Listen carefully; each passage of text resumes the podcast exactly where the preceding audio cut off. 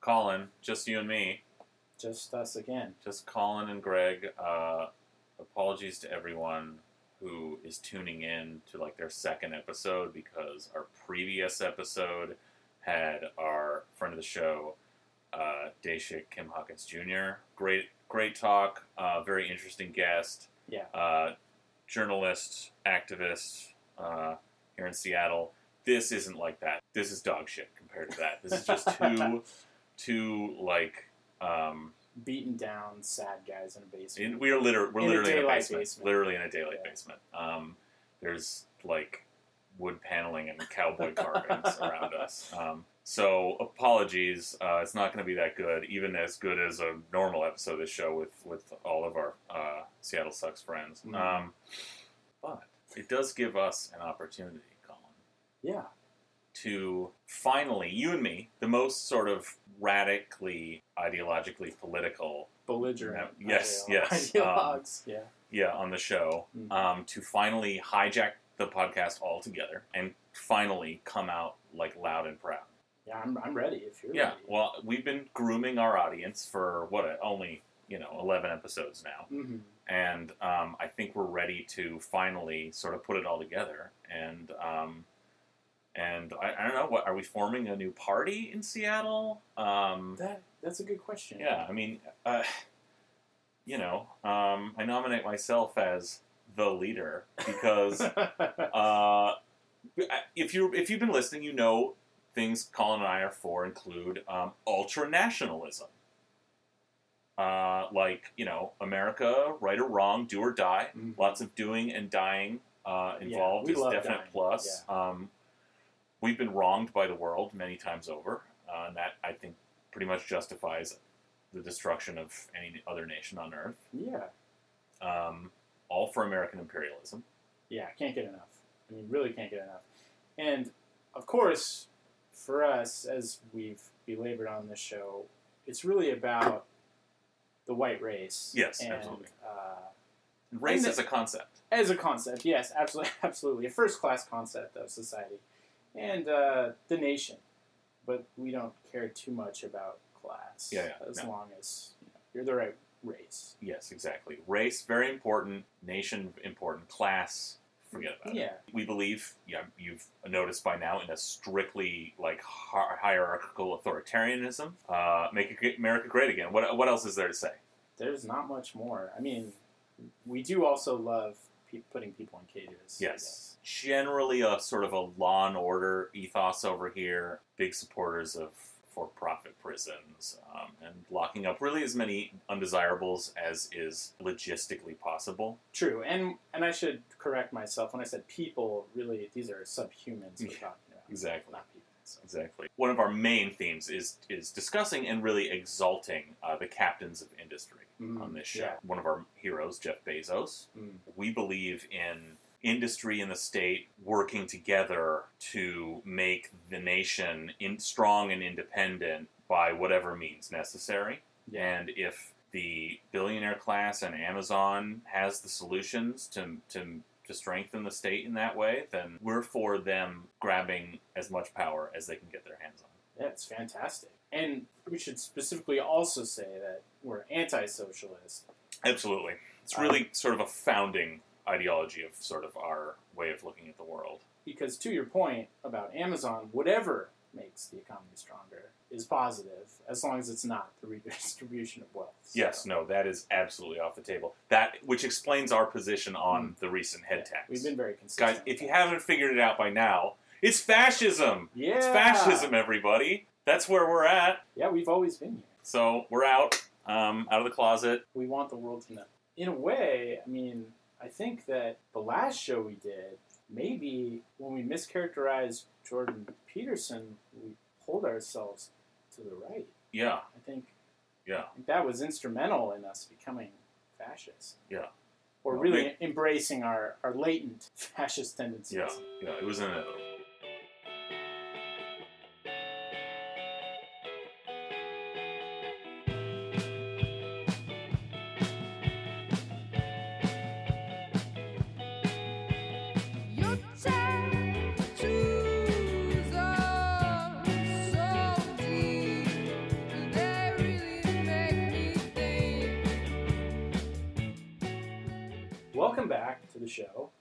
Make it clear we're not fascist, but we're going to address that in a second here.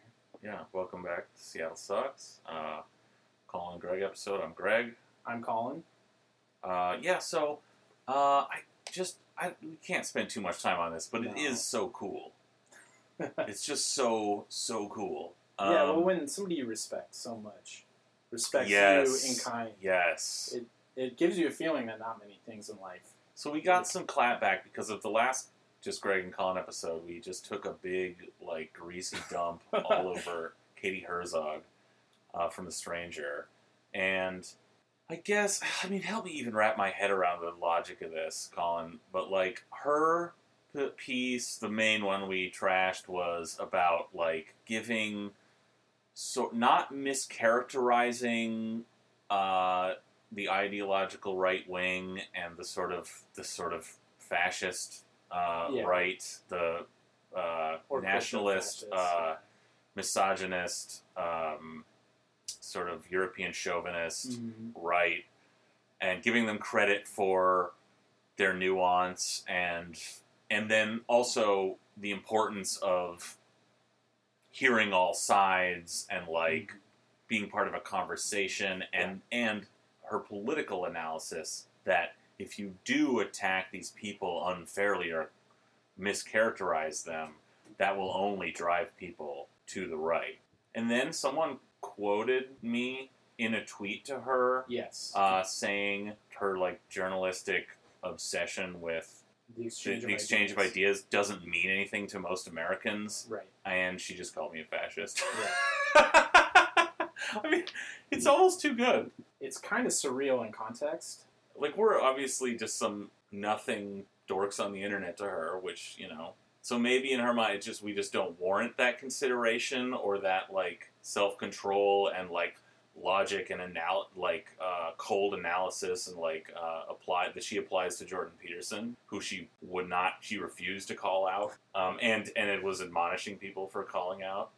Um, but Yeah. no, we're but I'm a fascist Yeah. anyway. Let's It's not okay. even spend Yeah, any no, more she- time it's, on it's that. really It's- not worth it. You know, it, it yeah, it's it's really funny though. It's unbelievably funny. Like, I, I'm still reeling over it. It's honestly. it's good. I mean, I I've- said this so many times in the show, but I've read The Stranger for like twenty years, even when I didn't even live in the city. As you may have guessed by my like tendency to sort of pompously, glibly pontificate on this podcast, like No. I've probably had like a latent, lifelong fantasy of being a public intellectual, and so I think at some time I probably did like fantasize in my youth about like someday maybe having a byline in The Stranger. And this is just so much better now that The Stranger is basically falling apart and is just a, like a yeah, what's uh, the point, even? like uh, centrist rag that's more concerned about like block party and how cool it is and how Yeah. everything's everything's just awesome than anything Yeah. else. So well, that's that's the biggest news in Seattle this week, obviously. yeah. But uh, Colin, you got some other stuff Yeah, to so- round up for us, right? So there was some other goings on. This was a big week besides our Twitter feud, but um, s- a local rapper, Spek, came out and made a parody video of the SPD lip sync with uh, our good Mayor Durkan that spliced footage from real incidents of clashes with Seattle Police Department with their dumb song that they were doing. So that was pretty funny. If you didn't see that, um, Spek posted that. Like I said, he's a local rapper. Uh, you can find him on Twitter at S P E K U L A T I O N, and uh, you probably will find that. Yeah, recommend checking that out. But also, even just the original video of their little parade that Yeah, went around yeah. is funny enough. Yeah. Uh, Mayor Jenny at the head of a parade of cops where she belongs. I mean, I, it's bet they're they're literally on segways. I mean, Mhm. it's so good. well, and and we found out uh, via this parody video that Macklemore did approve the use of his song for the SPD. Oh, I So, didn't hear that. Yeah, that was Oh, that was part of the so Times cool. on this. He's like segways. The mayor, all the cops in the city marching in uniform down the street. Yeah, great, great. Wow. At, with- at the head of the, the top cop, Mayor Jenny herself. Uh, Just pouring out the drinks of homeless people that they encounter on the way. yeah, so that was one thing that happened, and that might give you a little bit of perhaps joy or a little bittersweet joy. And it was also announced that the Showbox, the day after celebrating its 79th anniversary, would be torn down by the Omni Group, which is a Vancouver developer uh, who purchased the property for $100 million to build 440 foot apartment tower that will have 442 units, ground floor retail, and best of all, 88 parking spots. Hey, well, Now we're talking.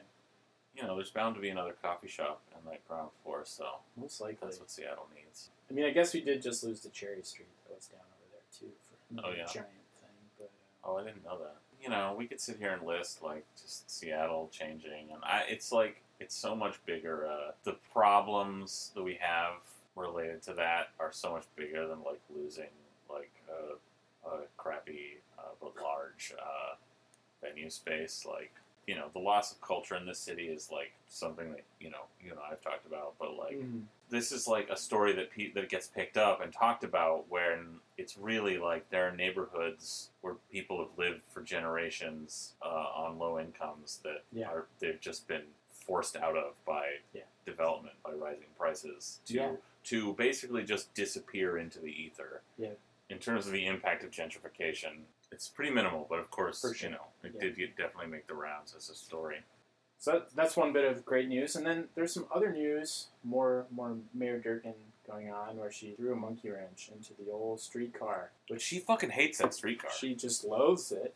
She's doing everything she can to discredit the project. But if you didn't see this, there was a story in the Times, and this story allegedly came out of the mayor's office. So this this came from the mayor, and it was that the ten new cars that they bought, It's the one. I mean, they this is the project that had already like shut down. Basically, yeah, that right? she halted, and yeah, Yeah, it was being for whole review. being reviewed. So they purchased ten new cars for this, and This before they shut it down, presumably. Yes, I believe so. For fifty-two million dollars, and this was, of course, leading the headline here, or very leading very short to the headline. The speculation from the office was that these new cars would not fit on the tracks, and many outlets, It's a weird thing to speculate about. absolutely, and then to disseminate to the Seattle Times, who will probably just publish what you gave them. Well, if it's damaging to any kind of public Any- infrastructure yeah, project, then so the mayor's office came out and said, "Huh, we bought the you know, or we bought fifty million dollars worth of cars, and I'm pretty sure they they suck. They won't fit. Like Yeah, that's that." yeah, that that was How do you not know that? It's a basic thing. If they streetcar like train tracks come in gauges, you know. well There's that like And that's it exactly, and that that is what was more or less debunked to the point where the Times changed its headline online. because that's that's insane. Yeah, it, it, the Urbanist debunked it. Many other people on Twitter I saw debunked it, saying there's a standard for the tracks. It doesn't really matter how big the cars are; they're gonna fit on the tracks. And if so, they ordered them for now, if For- they yeah. had ordered them somehow for the wrong gauge of track, if they, like a colossal fuck up. Also for you know like, but a lot of people would have to fuck. This is a bait. It's not like it's a, yeah, it's a stand. They're a standard. This is some kind of you know uh, small gauge standard train. You know, yeah, and, like, yeah, and the only concession that the people like the Urbanist, uh, the publications, and people out there uh, fighting this story have given the mayor's office is that it is possible, it does look likely that these new bigger cars are too big for their garage, essentially. But as the Urbanist pointed out, that's a really easy fix. You just make it a little wider. I mean, it tells you everything. That's it's obviously they will do anything to kill this project, and I can't Yeah. like. I mean, what does anyone have any understanding of like why specifically? They're just it's just uh, basic infrastructure austerity or what? Like they just hate public spending on transportation, and this is the project that's most vulnerable, or Yeah, it's unclear. I, I, you're probably right about that. I'm not sure that all that many people are aware of it. People aren't aware of it. People think of it as being kind of dumb anyway. The sort of line they tried to spread around was like, "Well, it doesn't go anywhere," you know. It's like yeah, It's because it doesn't go anywhere now because the two short pieces of it are not connected. But this new part of the project would connect the First Hill streetcar to the South Lake Union streetcar, which you would be able to then take from East Lake all the way through down South Lake Union through downtown up to the international district up to First Hill. which actually sounds wonderful. Yeah, that's a that's a big deal, and it's I mean I think most of that it, it's timed with the lights. It has Mm. uh, its own lane, some parts of it. You Yeah, know, yeah. I mean it's they just fucking hate this shit. Durkan is absolutely willing, ready, and willing to look like a fucking moron if it undermines like public infrastructure Yeah. spending Yeah. or you know sort of civic spending in general. I mean, just look at the head tax, the Uh, the repeal. They all looked fucking stupid. And from her perspective, it's a win. Like that's how she thinks. They're like, "Look, government's incompetent. That's how we totally misbudgeted this project by a ton." It's like yeah. they'll do damage control on all everything else, but Mm-hmm. if it means like cutting spending, they're willing to like throw themselves under the bus and look very stupid. So the other big sort of crony capitalism story that uh, I think broke sort of in the middle or late this week is that the Mariners have requested that the city raise 180 million dollars to pay for part of a 385 million dollar improvement project to Safeco Field. Root, root, root for the home team. And they have said that they will only sign their 25 year term lease if the city comes up with this cash. So If you want evidence that our entire like economic and government system needs to change, it would be fucking professional sports and the relationships they have to uh, the cities they play in. Like, for fuck's sake, man. I, I, I've actually been to Safeco pretty recently, and it's a beautiful ballpark. Oh yeah, yeah, it's very nice. Um, I'm sure it's you know look of course you could spend money on upkeep and I am not actually against that like that's the problem is like every yes right now because we don't have progressive taxation because wealth inequality is skyrocketing because people are on the streets that- and we're thinking and we can't pay to change that we can't pay for public infrastructure of any kind Yeah. and we don't want it then this does seem fucking preposterous to spend 200 million bucks on taking out the graffiti in the bathrooms at at uh, Safeco or something. yeah, The relationship we have where these for-profit teams to extort this money and can have we built the fucking thing for them and then they can turn around and extort this money this relationship where we have the city has to provide this place to play the, for the privilege of having this for-profit company there it's fucked up and i think it confuses a lot of things at the end of the day fuck it i'm all for paying for it in a very different yeah, system altogether. right. People like baseball. People like fucking sports. It's a big part of our Mhm. civic culture. Mhm. And I think a pretty reasonably positive and benign one, especially, you know, if we're talking about baseball specifically and Yeah. not professional sports in general. Yeah. Because the NFL should just absolutely go away. If we if we had a very different system here, a very different way of thinking about this, it would be like, oh yeah, we're probably going to spend like on this big civic sort of thing. We're going to spend several million a year keeping it up and improving it forever, you know, and and for the public good. Of course, in this scenario, um, the team would be publicly owned, um, and we'd be taxing the shit out of billionaires and paying for public infrastructure, trains, and public housing, and all this stuff. That's how fucked up our society is now. That I think this is one of these issues that we get confused on about. Like, yeah, it's total bullshit. These people asking for this money at a time like this, us spending it at a time like this, but only because our whole shit is fucked up. Yeah, we have a lot of systemic problems in the city and, and the nation at large, for sure.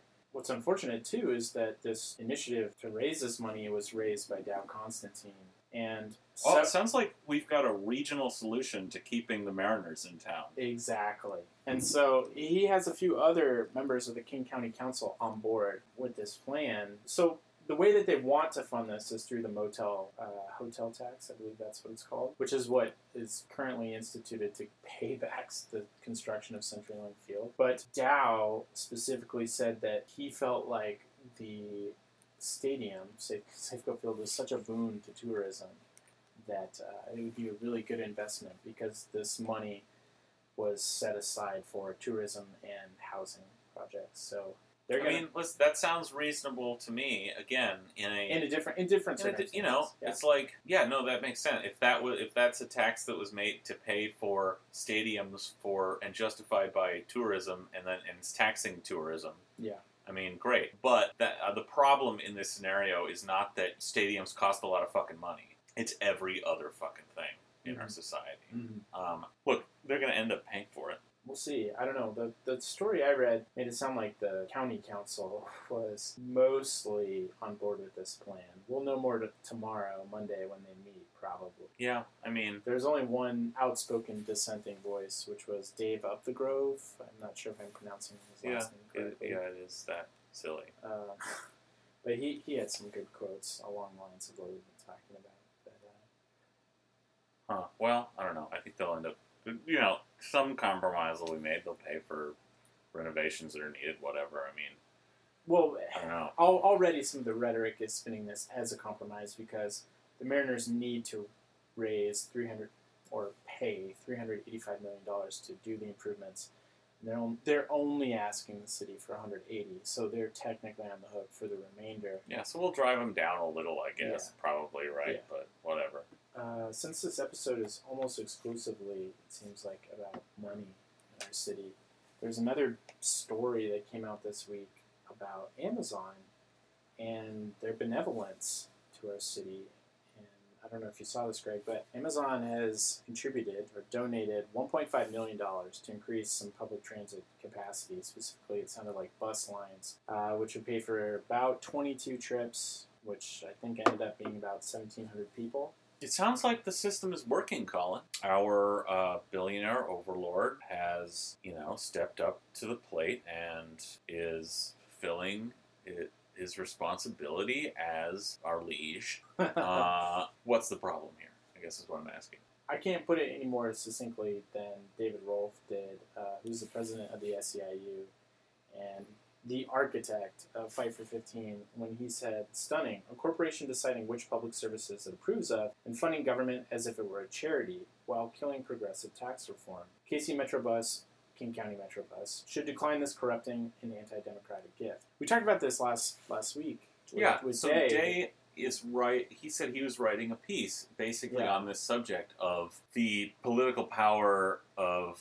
the billionaire class and how they can sway these initiatives. They can pay for these initiatives even when they're good things like the like made possible gun reform. But basically, they have all this power. This this this increases that power. Mhm. This is what some people want them to do. This is what the, the defenders of like these companies are like. Well, they can solve our problems. Look, we should look to them. And it's like it's what it's what he said there. Um, it's anti-democratic, which means very little to anyone anymore. But it's what it is is noblesse oblige. Okay, at, at best, actually. Really, they're deciding to pay for this because it benefits them.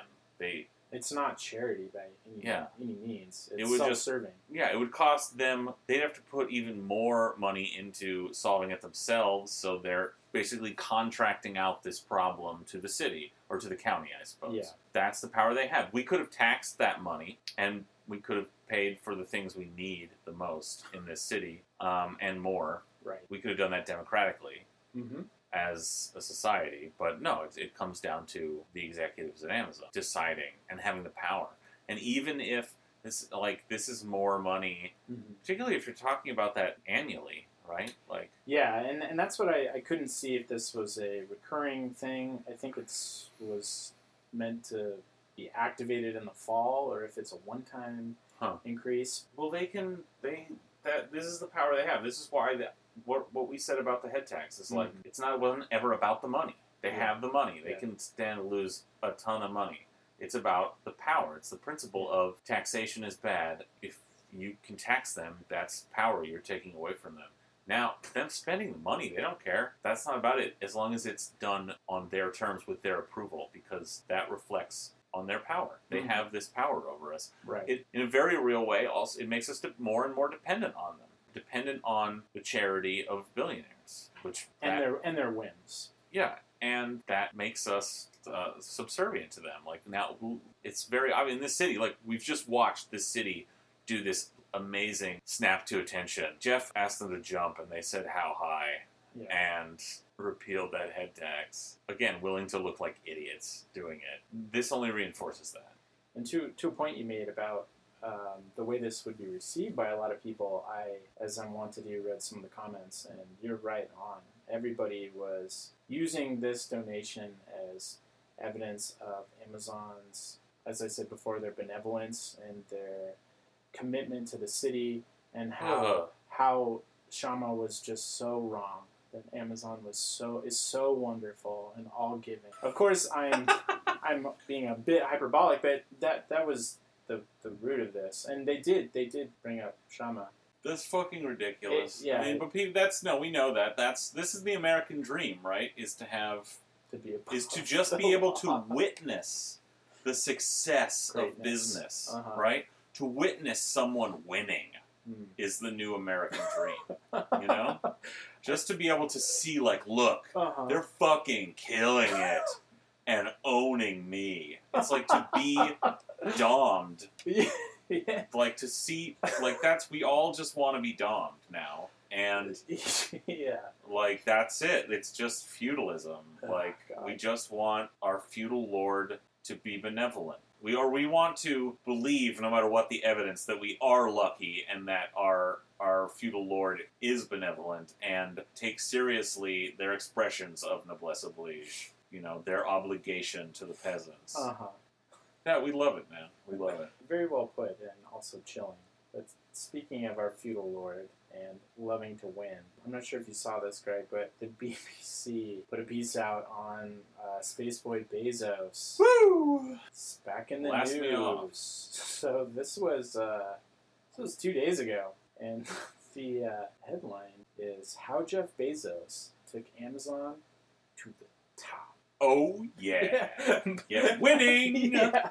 Cue '80s theme. Yeah, that's how I'm. I just pictured Jeff Bezos sliding across a Uh, hardwood floor in his underwear. yeah. Actually, And someone I don't know why. "Take him to the top." yeah, yeah. I can't wait for this. This is Yeah, gonna be great. so I would love to Who read, is this read this the. This is this is Natalie Sherman, and it, it says she's a business reporter in New York. So, so maybe this libertarian shithead is, Yeah. is what yeah you know. a future Seattleite. Yeah, seriously. think is what- Move here, you will love it. I haven't we haven't even, we haven't even read your article. I already know, but you would love this place. It opens with this beautiful photo of young Jeff when he still had some hair. 1997, the year Amazon This, became a, when pub- he he a- was a he looked public like a company. oh yeah no yeah it looks He, he, looks, like a baby, but like an old man at the same Yeah. time. Yeah, Yeah, it's he looks he's like very Gene Benjamin Siskel. Button. You know, yeah, actually, yeah. thumbs up. But he's standing in front of um, some very austere looking shelves and smiling. His his impish little smile. It leads off saying, "Perhaps Jeff Bezos had a crystal ball." That's how he did it. He saw the future. This is already fucking awesome. Dude, uh, you're in for like that treat. is. lo- You are in for a treat. No. No one ever sold a thing before. Two decades ago, Fucking idiot. He foresaw a future when a click would conjure anything from pet food to caviar. Yeah, you know who else foresaw that future? Anyone who was interested interested enough to think about it. Seriously, this Almost every science fiction writer ever. Yeah, and then everyone who who invested in the internet, Uh-huh. uh, in the doc, the the uh, hyper overvalued dot com sector, Mhm. uh, the entire population of irrationally exuberant New York shitheads. Like that's not seeing the future. Everybody knew commerce would exist on the internet. That you would be able to. This is like Well, it's because all it's laid not out for it's not new. This is not actually new. No. It's just moving commerce to a new medium. There's Yeah. It isn't actually new. Yeah, it, it is less like the brick and mortar stores that came immediately preceded it, and more like the fucking Sears catalog. Right. Like it's like people have been ordering shit mail order from pictures and prices uh, on a page for a long time. Yeah. Maybe Um, even forever. So just just dismiss that right now. The idea that any of this was an original idea. He wasn't the first person to sell anything on the internet or No. think that he could sell other things. That has nothing to do with. There's no invention here at all. They didn't invent anything. Malls would fade in popularity, and shops would have to offer entertainment or convenience to survive. What? That's what it says. So he foresaw. So. Jeff saw Thunderdome for brick and mortar retail if he could succeed. again, again, that was. I mean, read, go back and read any like uh, Wall Street Journal analysis in the mid '90s, going like, "This is real. It's going to, you know, this is going to take uh, market share away from brick and mortar." uh, online business. Like it's just it's just a reality. It's so much you there's so much less overhead Mhm. that's fucking inevitable. Yeah. Again, he didn't invent shit. You're an idiot. Go on. Then he built an empire in that image. Cue John Williams. yeah, yeah, the uh, Amazon Uber Alice.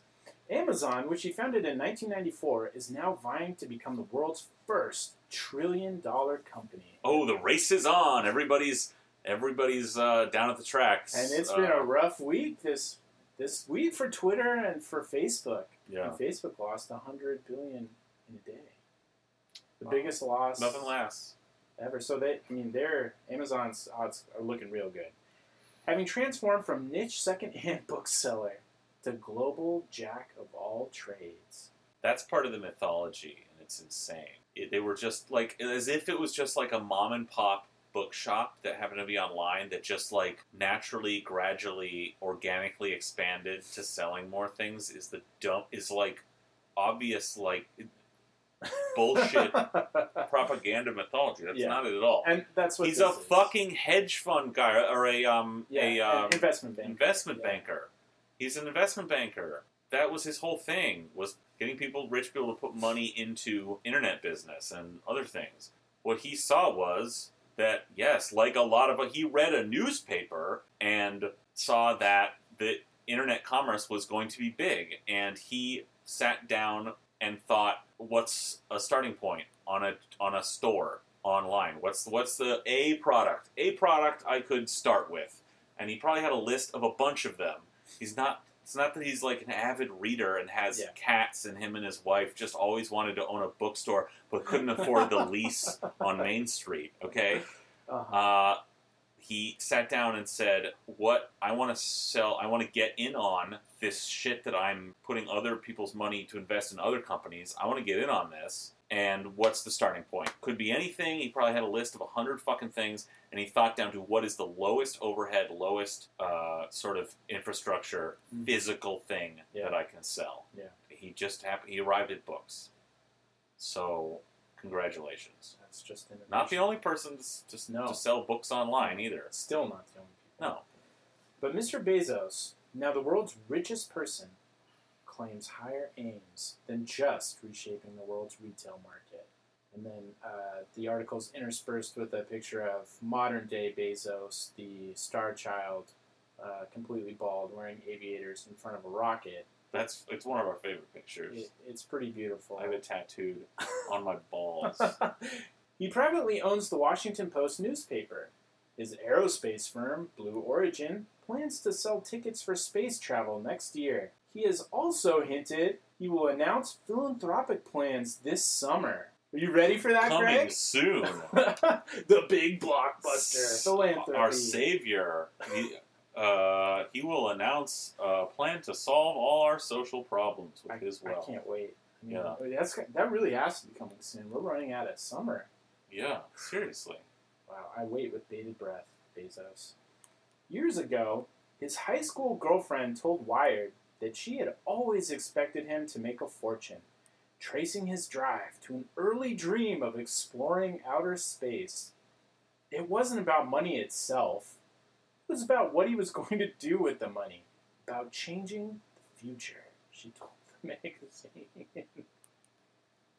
He was a relentless sociopath. I, I could Yeah. see it all along. who liked science fiction. Space colonies is the next headline. Signs of Mr. Bezos' ambitions emerged decades ago. The child of teen parents who quickly divorced, he was raised largely in Texas and Florida by his mother, Jackie, and his stepfather, Mike Bezos, an Exxon executive who had fled Cuba as a teenager after Fidel Castro came to power. He displayed an And they just sort of, in one sentence, skitter over a very, Money. very wealthy yeah, executive in one of the most powerful corporations in the history of the planet Earth, and like sort of like sauce it up with, you know, He uh, he's a refugee. You Uh-huh. know, Because clearly he was. he he was a refugee of of the redis of redistribution of wealth. That's like so. Jeff comes from a, a long line of of wealthy people uh, fleeing and fighting the redistribution of their we- land and wealth. Well, wait till you hear this. He displayed an early inclination for engineering and science, dismantling his crib with a screwdriver at the age of three.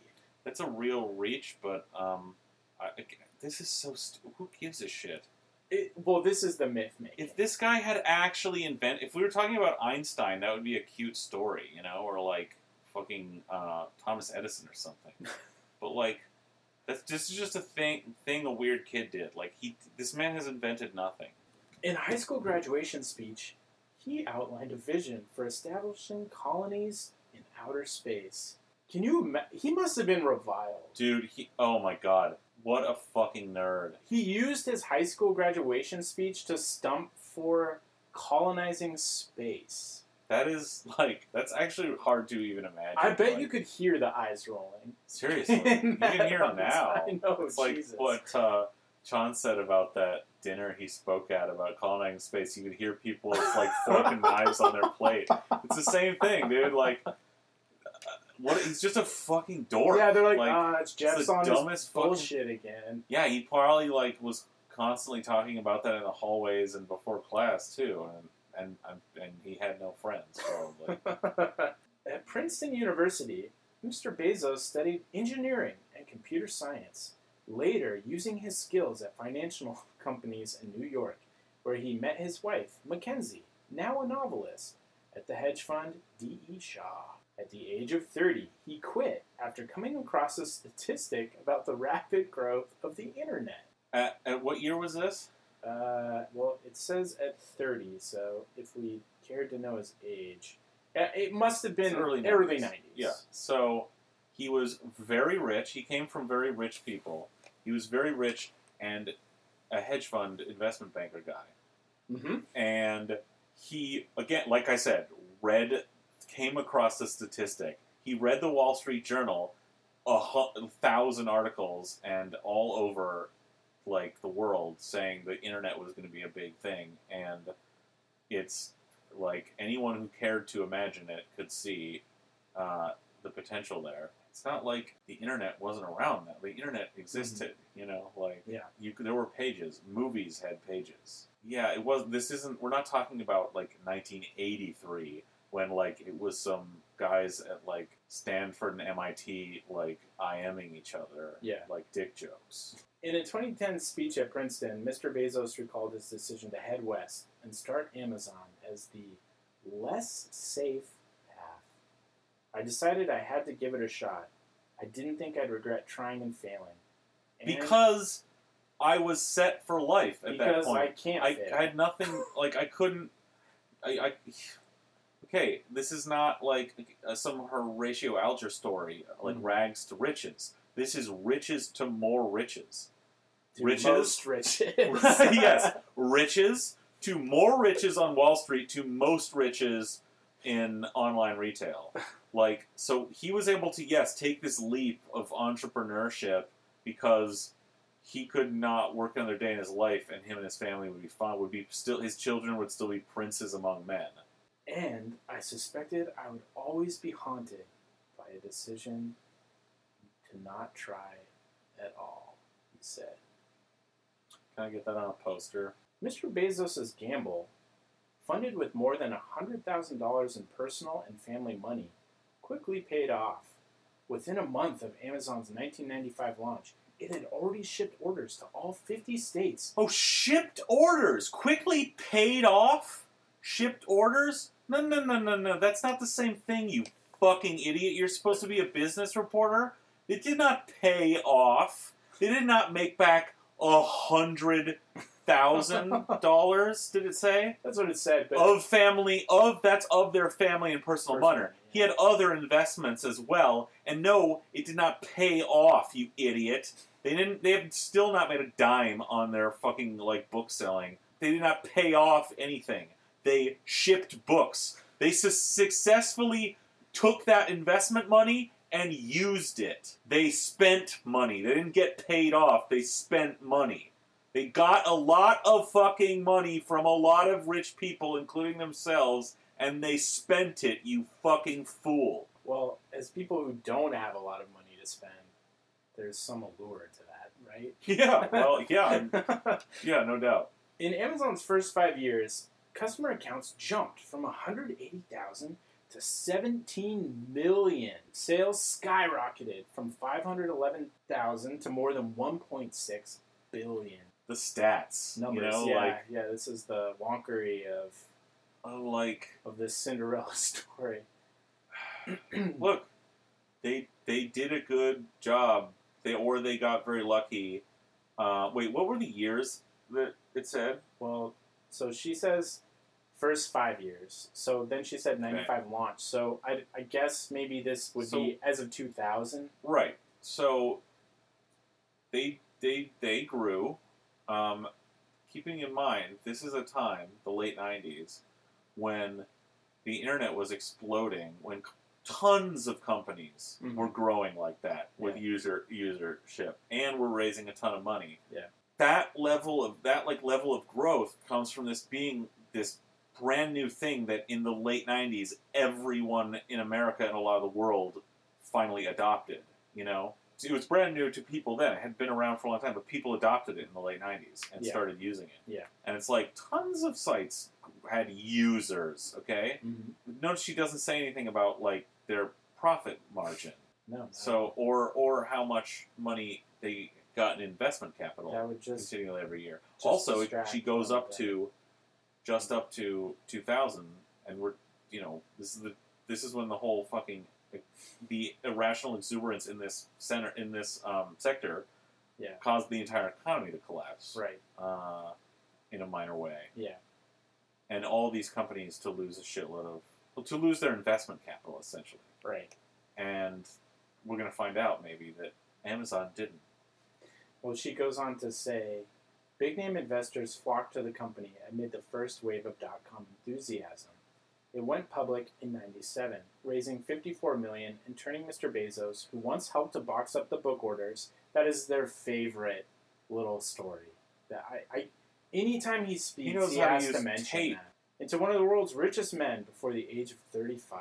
In 1999, Time magazine named him one of its youngest ever People of the Year, dubbing him king of cyber commerce. Known for being an exacting boss, Mr. Bezos has guided Amazon with what he describes as a long term strategy and heads down focus on the customer. In practice, that has meant the firm is willing to spend money to make money, foregoing annual profit for 10 out of 23 years as it cut prices, offered free shipping, and spent years developing new devices like its Kindle e reader. Well, how do you do that? How do you literally spend more than you bring in for 10 years? The way you do that is you get investment capital that is convinced that this plan will work, is taking that risk. And this is how he survives, this is how, where he comes from, and how he survives the dot com crash.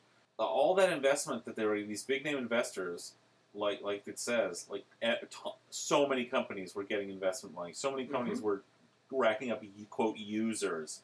This is everybody. The difference being a lot of those companies were like real entrepreneur stories of like either small like you know computer programmers or um, or other people who hired programmers to like for businesses they were passionate about or like and all these other stories the difference is this the thing that separates him and why they all have their funding pulled is that they don't have as their CEO and founder a well-loved and connected hedge fund guy Mm-hmm.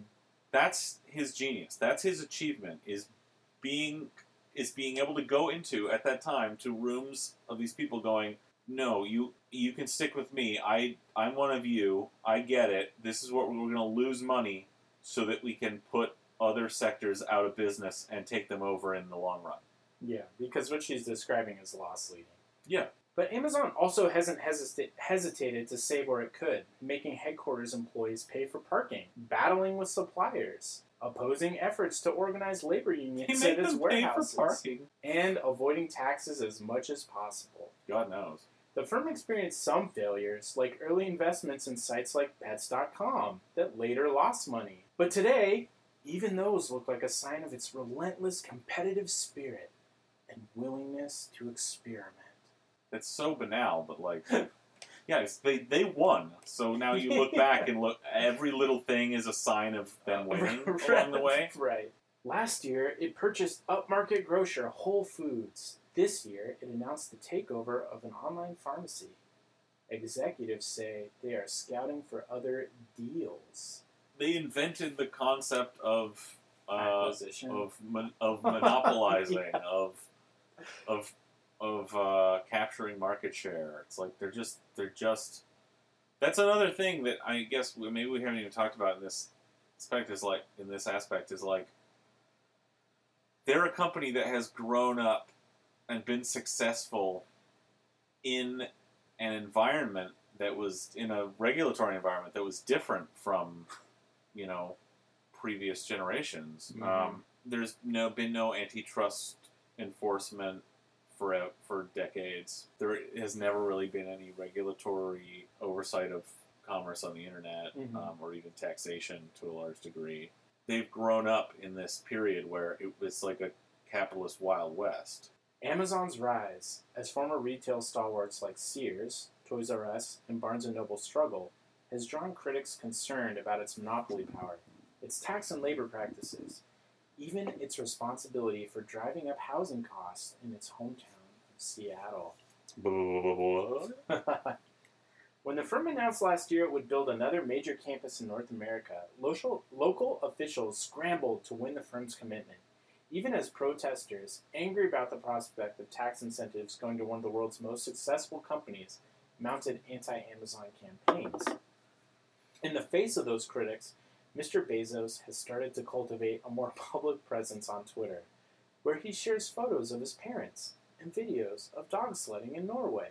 The royal family is just like you and me. Please Yeah. don't cut my head off. Yeah. That's what he's saying. Amazon has also fought back with cash, more than doubling its spending on lobbying since 2014 to about 13 million last year, according to Open Secrets. It's So they- pretty low.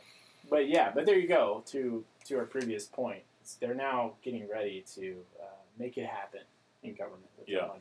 With a fortune worth about 150 billion, the 54-year-old Mr. Bezos has also faced questions about his relatively limited philanthropic activity. He recently hinted he will increase his giving, with an announcement expected later this summer. And then it shows this tweet that he he posted in June that says, "A year ago tomorrow, I tweeted asking for phil- philanthropy ideas and thoughts. The response was inspiring. I have no I have no inner life. Uh, I have no uh, thoughts within my own head. I couldn't. I can't figure out a single. I can't look around at the world and figure out a single way to uh, that my billions of dollars could change it for the better. no, uh, not being a human being. I needed to like tease this out. Is really the you yeah. know he made it a sweepstakes or something. Yeah, Like, well, this is part of his myth making too. I Yeah. think. I wanted to take this opportunity to let those of you who had made suggestions know that I've settled on two areas that I'm very excited about, and that I'll announce the two areas before the end of this summer. If I'm lucky, I may be able to announce some hiring then too.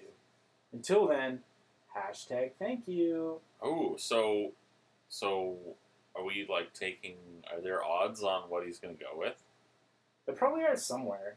The funniest thing would it be if he comes back and says like like Blue Origin is a charity because I'm going to save human race by transporting them to other planets. I'm I'm about 50-50 on that. I could see him doing Like yeah, trying to spin that some way. But like Uh-huh. okay, if he's really serious about spending oh a billion dollars, I don't know. It's got to be something. This is going to be something that's been like been like tested by like PR firms, been polled by like manicured, you know, something everybody that like super virtuous. I mean, does it end up having to be like fighting homelessness? Is that like the moral of all this for them? Is like, well, if you just leave us alone, that's that's going to be the coup de grace. They come back and and they do build like public housing in every city in America, or Amazon housing, I should say, in every city in America.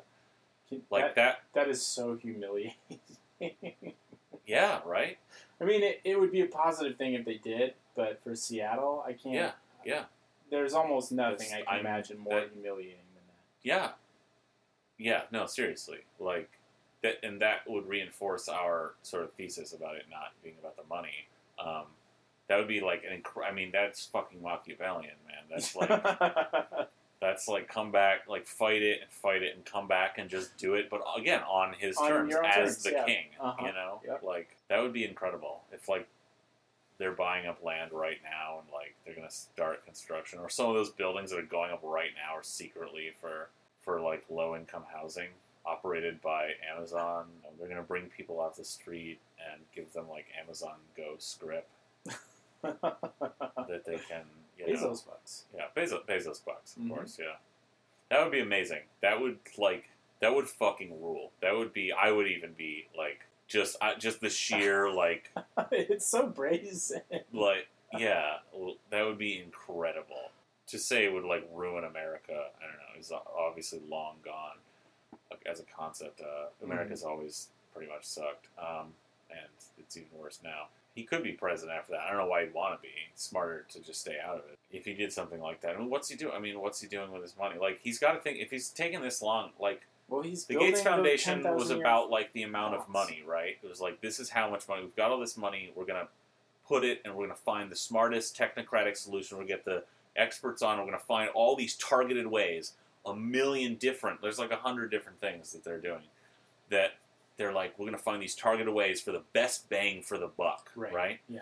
But the smarter move is probably to do something that makes a fucking statement. Uh, this is a, a play out of Carnegie's book. He did a lot of stuff too, but like he did a handful of things that are very visible. It's famously to this day the libraries. Right. He invented the public library by building private libraries everywhere in America. Well, Amazon local bookstores, maybe that's what he'll do, right? Yeah, yeah. Oh man, that he will reinvent.